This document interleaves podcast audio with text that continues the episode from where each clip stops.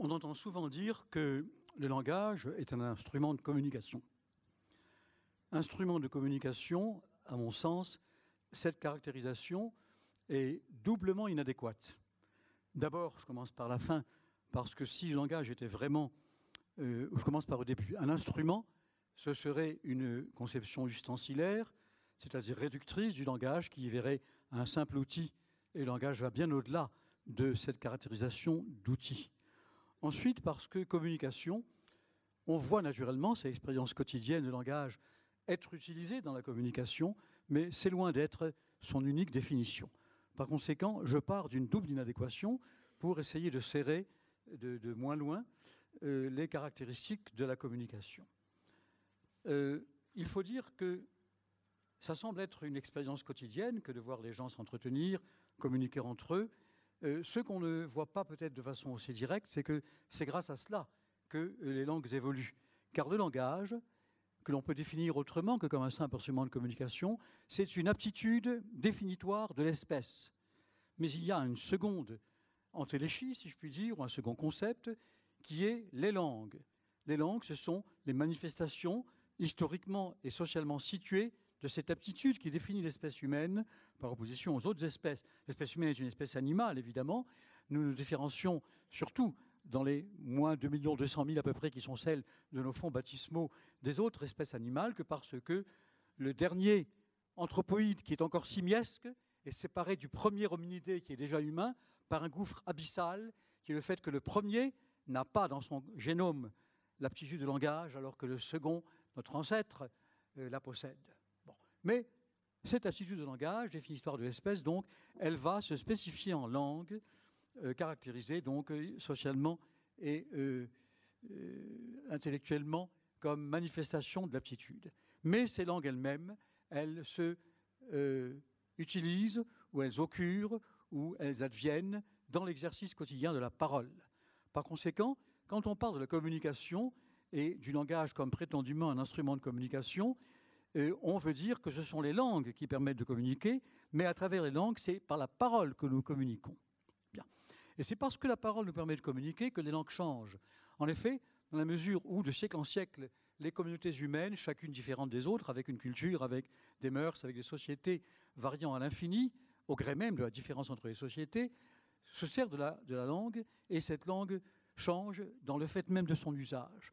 Par conséquent, déjà, c'est une définition qui est radicalement différente de ce que sont les langages. Là, on peut employer le terme langage d'autres espèces animales, car autant que l'on sache, d'après les investigations historiques dont disposent les éthologues et les spécialistes des langages animaux, les langues animales, les langages animaux que nous connaissons n'ont jamais changé.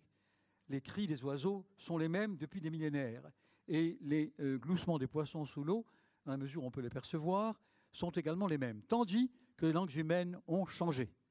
Ce sont donc des méthodes d'analyse du monde inscrites dans la durée et dans la diachronie, dans le changement. En même temps, ce sont des méthodes d'analyse de l'esprit. Elles sont donc aussi des euh, instruments euh, de euh, cognitif, c'est-à-dire d'élaboration de l'esprit humain. Et combien de temps est-ce que j'ai au juste? Quand vous voulez, allez-y, parlez. Ah, je ne m'arrêterai pas, hein si, si, jusqu'à ce soir. Non, mais moi, je vous arrêterai. Sauf, sauf si je vais à la piscine.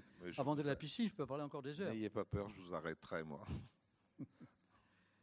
Ce sont donc des méthodes d'articulation du pensable que les langues.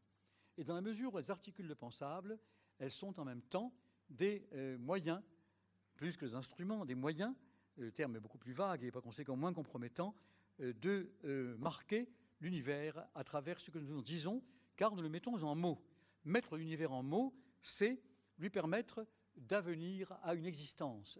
Cela veut dire, c'est une conséquence parmi d'autres, que les notions, les situations, les objets qui ne sont pas nommés dans une langue pourraient être considérés comme n'existant pas.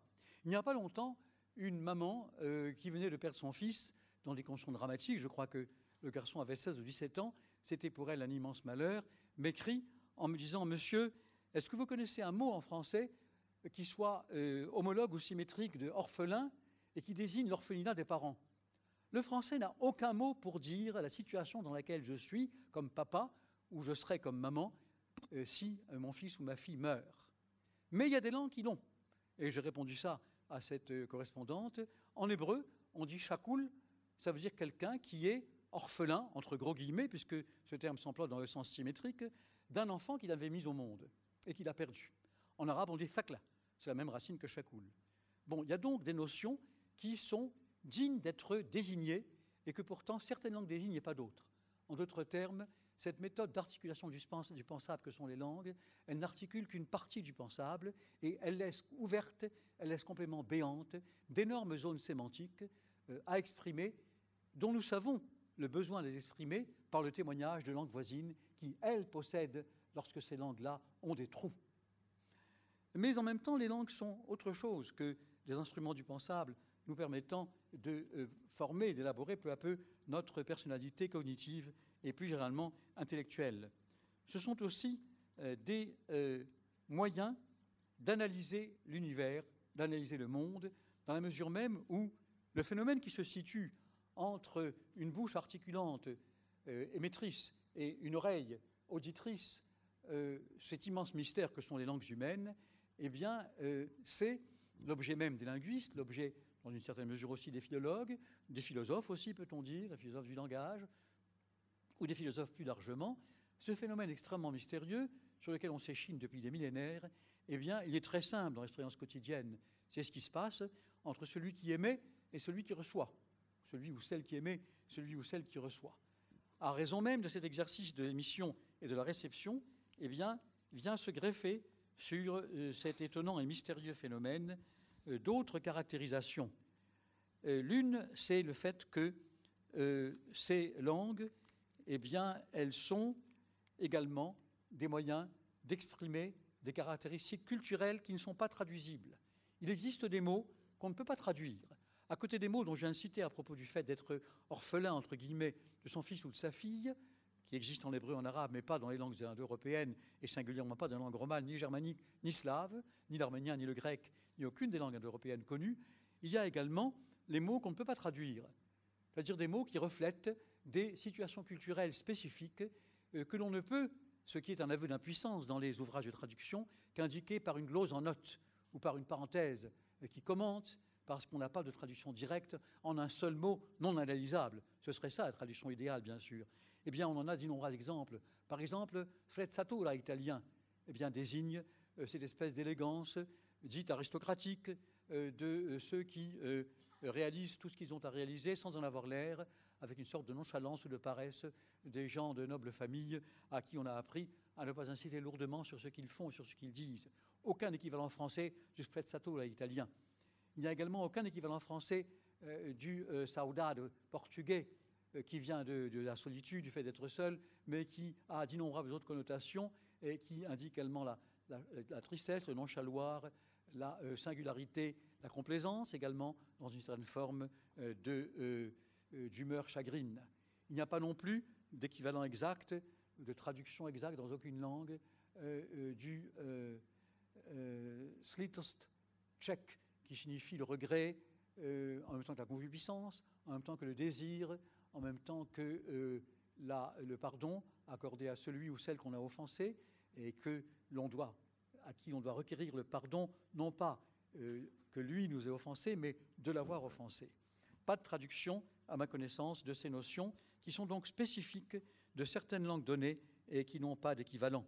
Il n'y a pas de traduction euh, non plus du chutzpah, euh, euh, du yiddish de New York passé dans l'hébreu israélien, qui indique le culot, l'audace, l'inconvenance, l'inadéquation des comportements, et qui est un mot que certains disent particulièrement enraciné dans l'être juif, et qui en tout cas n'a pas plus de traduction dans d'autres langues que beaucoup de notions juives, d'ailleurs, n'en ont depuis les temps bibliques les plus reculés jusqu'à l'État d'Israël.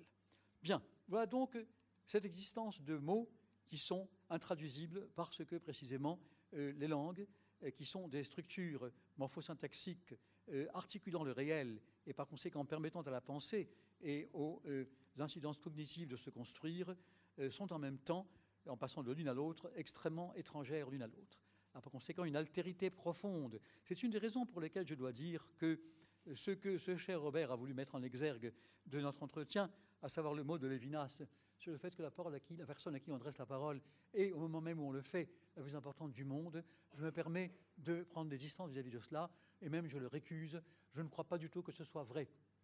Au contraire, l'information, avec cette espèce d'inflation énorme des euh, procès d'information qui nous envahit de tous les côtés à, travers les médias, fait de l'altérité, l'altérité de l'autre, de celui ou de celle, que ce soit un individu une nation, une conscience ou une culture, ou un État constitué au sens hegelien du terme, une intrusion de l'altérité, une intrusion violente que l'on peut même considérer comme dangereuse et qui est même génératrice de conflits. Par conséquent, je ne suis pas du tout certain que l'altérité de celui ou celle à qui on s'adresse soit euh, un partenaire vis-à-vis duquel nous devions manifester une très grande bienveillance. Il est aussi dans une large mesure une menace. Naturellement, j'accentue mon point de vue Oui. afin, en parlant de façon polémique, de permettre la contestation. Je Très ne dis bien. pas que je sois entièrement d'accord avec mes propres propos. Bien. Ce qui est Les langues déjà sont une bonne. Aussi, c'est philosophique, non? Oui, c'est très bien. Les langues sont également des méthodes de conviction et un- une de leurs fonctions, de leurs tropismes, les principaux, c'est la rhétorique. Ce sont des méthodes de euh, conviction, de tentative de euh, conduire euh, l'étranger, l'autre, à partager notre point de vue à l'échelle d'un gouvernant ou de pouvoirs établis politiques. Ce sont des méthodes d'oppression ou d'imposi- d'imposition, sauf dans les démocraties vraiment authentiquement démocratiques, c'est-à-dire de plus en plus un idéal qui n'existe de moins en moins, eh bien, euh, ce sont des méthodes de euh, rhétorique pour convaincre en euh, exerçant une très forte pression. À cet égard, euh, ce que l'on ne dit pas, le silence, est une langue tout aussi importante que ce que l'on dit. Et ce que l'on dit et qui réussit à être compris, à être clair, d'abord pour celui qui le dit, qui l'énonce clairement parce qu'il l'a conçu clairement, comme dit l'autre, et celui qui le comprend, eh bien, ce sont des trous de clarté dans un continuum d'obscurité et d'ambiguïté. C'est ça la communication. Contrairement à ce que l'on croit, elle est une série de petites victoires ponctuelles, difficilement obtenues par rapport à un ensemble de malentendus. Euh, le- la communication comme victoire sur le malentendu. Voilà un thème aussi que je Oui, propose mais c'est très bien et qui ça. peut servir Ça, ça peut euh, être de débat. tous. je lance des, quelques petites inconséquences, quelques petites impertinences et folies à des fins rhétoriques précisément. Très bien. Euh, les langues sont également des voies d'expression de notre être intime, de nos sentiments, euh, ou les plus profonds ou les plus superficiels. Elles sont donc des moyens d'exprimer euh, nos, ressentis, nos sentiments, notre être intérieur. À cet égard, la chose est utilisée dans la thérapeutique psychanalytique. Le discours nous aide précisément par l'expression de ce qui est dans notre subconscient à nous guérir ou en tout cas à prendre conscience de ce, que, de ce qui nous obsède, de ce qui nous habite et qui nous fait mal. Euh, les paroles que l'on prononce à travers donc les langues qui en sont les matrices, elles ont également euh, un autre, une autre finalité, un autre tropisme qui est d'ordre ludique. On ne le dit pas assez, mais les conduites humaines sont aussi très largement ludiques. On peut dire que, en contrepoint euh, de euh, euh, l'instinct de reproduction euh, animale, génésique, euh, du besoin de se nourrir pour ne pas mourir d'inanition et du besoin de s'abriter pour ne pas mourir de chaud ou de froid, il y a respectivement l'érotisme, la gastronomie, euh, l'architecture. Ça, ce sont des conduites profondément humaines, c'est-à-dire ce sont des conduites qui sont, pour parler en philosophe, des finalités sans fin. Il n'y a pas vraiment de finalité autre que soi-même. Et ça, ce sont des comportements ludiques. Les langues, par conséquent, nous permettent de jouer. L'enfant le fait constamment. Il joue avec les mots, comme avec des jouets. Il les balance en l'air, il prononce des syllabes, il éclate de rire. Le petit enfant est par conséquent le modèle même de ce que peuvent être les langues comme euh, moyen euh, d'accession à l'empiré, à l'univers du jeu, du ludique, mais également de l'imagination, mais également du rêve. Les langues nous permettent de rêver. Tout cela va bien au-delà, comme vous le voyez, euh, mesdemoiselles, mesdames, messieurs, de la simple communication. Euh, les langues euh, sont également des euh, instruments de diversification des populations. Je distingue volontiers langue de culture et langue d'usage, ou langue de service, disons. L'anglais contemporain, dans sa forme diffusée dans le monde entier, est une langue de service. C'est une des raisons pour lesquelles je le déteste. Je ne déteste pas l'anglais lui-même en tant que langue. Je suis un, amoureux fou des langues depuis l'enfance. J'ai toujours baigné dans l'amour profond des langues. Et si je me trouvais à Pékin ou à, Moscou ou euh, à, au Caire, je ferais comme j'ai toujours fait, mon exposé en chinois, en russe ou en arabe, me jeter dans les langues, parler aux gens leur langue, et mon bonheur depuis la petite enfance. J'ai toujours été un homme habité, habité au sens profond du terme, par l'amour des langues. Par conséquent, par définition, je suis devenu un linguiste professionnel, mais à l'origine, c'était une, c'est toujours d'ailleurs, à côté de la profession qui me permet de vivre, c'était une passion. Une passion profonde dans laquelle j'ai investi tout euh, et j'ai rencontré, je continue de bénir et de pleurer mes parents, j'ai rencontré chez mes parents la bienveillance, l'amour et la tendresse d'encourager ma folie depuis la petite enfance. Ils n'ont jamais fait de la moindre objection au fait de m'acheter, dès que j'ai su lire, des grammaires et des dictionnaires plutôt que d'absurdes jouets sans le moindre intérêt. Bien, dans ces conditions, voilà euh, la façon euh, dont euh, j'ai grandi. Et du fait de cela, je ne peux pas être facile, je ne peux pas être favorable à une langue qui a pour prétention, peut-être pas elle-même, mais en tout cas ceux qui s'en servent, et c'est très souvent pas ceux qui la maîtrisent le mieux, qui ne sont pas des native speakers, des locuteurs de naissance, et qui est l'anglais. En effet, c'est une langue de service, et une langue de service, rendant service, comme l'indique son nom, ne peut pas être une langue de culture. Elle ne peut pas du même coup répondre à notre besoin d'investir euh, nos contenus culturels dans ce que nous disons. Or, les langues le font toutes. Ce sont des, les langues sont non seulement des systèmes, mais aussi des corpus. Je n'en prendrai qu'un seul exemple, si vous permettez. Laissez-moi prendre euh, euh, trois exemples chinois. En chinois, on a trois expressions. L'une, c'est shouju, taitu, c'est-à-dire s'asseoir au coin d'un arbre et attendre le lièvre, c'est-à-dire s'obstiner bêtement dans une conduite sans aucune finalité référence à un vieillard du temps des Trang qui avait vu un, lièvre se casser le cou contre un arbre et qui croyait que s'asseoir à côté de cet arbre lui permettrait que d'autres lièvres viennent se casser le cou, qui est un comportement complètement euh, absurde. Une autre expression, euh, Wang Mei Zhike, c'est-à-dire regarder les pruniers et mettre fin à la soif, parce que euh, général de l'époque de la dynastie des Lou principauté des Lou, euh, à l'est, dans maintenant c'est le Shantung, et c'est l'endroit où est né Confucius, d'ailleurs au IVe siècle avant l'ère chrétienne, au 5e, 4e siècle avant l'ère chrétienne, euh, qui, disait à ses soldats qui étaient assoiffés et qui voulaient s'arrêter, eh bien écoutez, au loin, là-bas, il y a des pruniers délicieux avec des fruits euh, liquides presque, tellement ils sont à un point de maturité, encore quelques mètres et vous verrez, on y arrivera.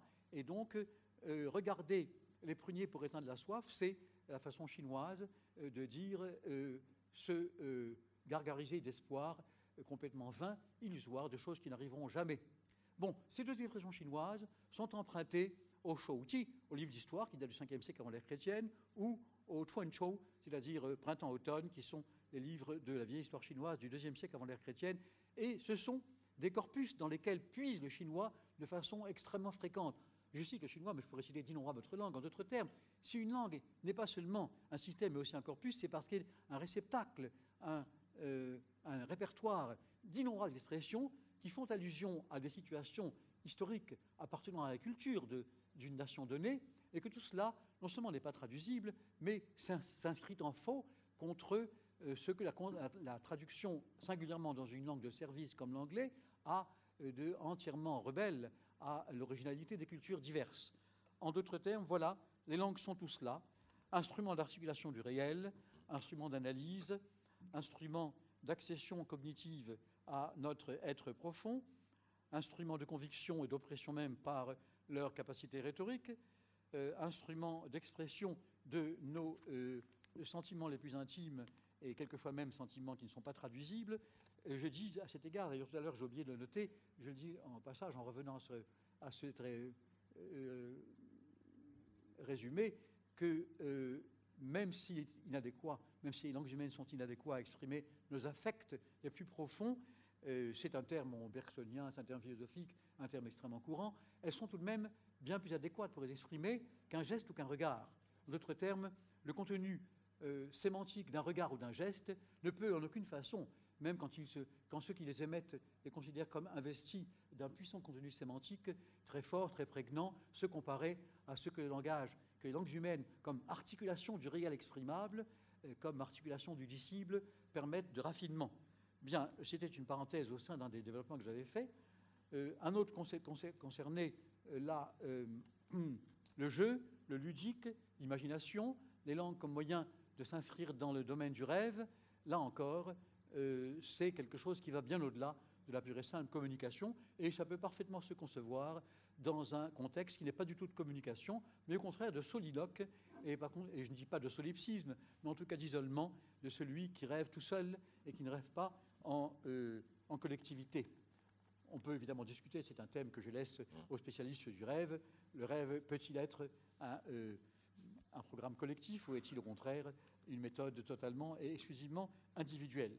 Et enfin, les langues comme étant euh, des euh, corpus autant que des, euh, cultures traduisibles ou transférables l'une à l'autre. Tout cela entraîne en conclusion l'idée que communiquer à travers les langues, c'est certainement essayer, comme l'indique le mot, de faire partager quelque chose qui soit commun, précisément, à l'un et à l'autre, mais ça reste bien en deçà de tout ce que l'on peut communiquer, et également, ça laisse de côté toute une série de tropismes euh, ou de euh, euh, buts ou d'idéaux que les langues nous permettent d'atteindre et qui vont au-delà de la pure et simple communication. Voilà.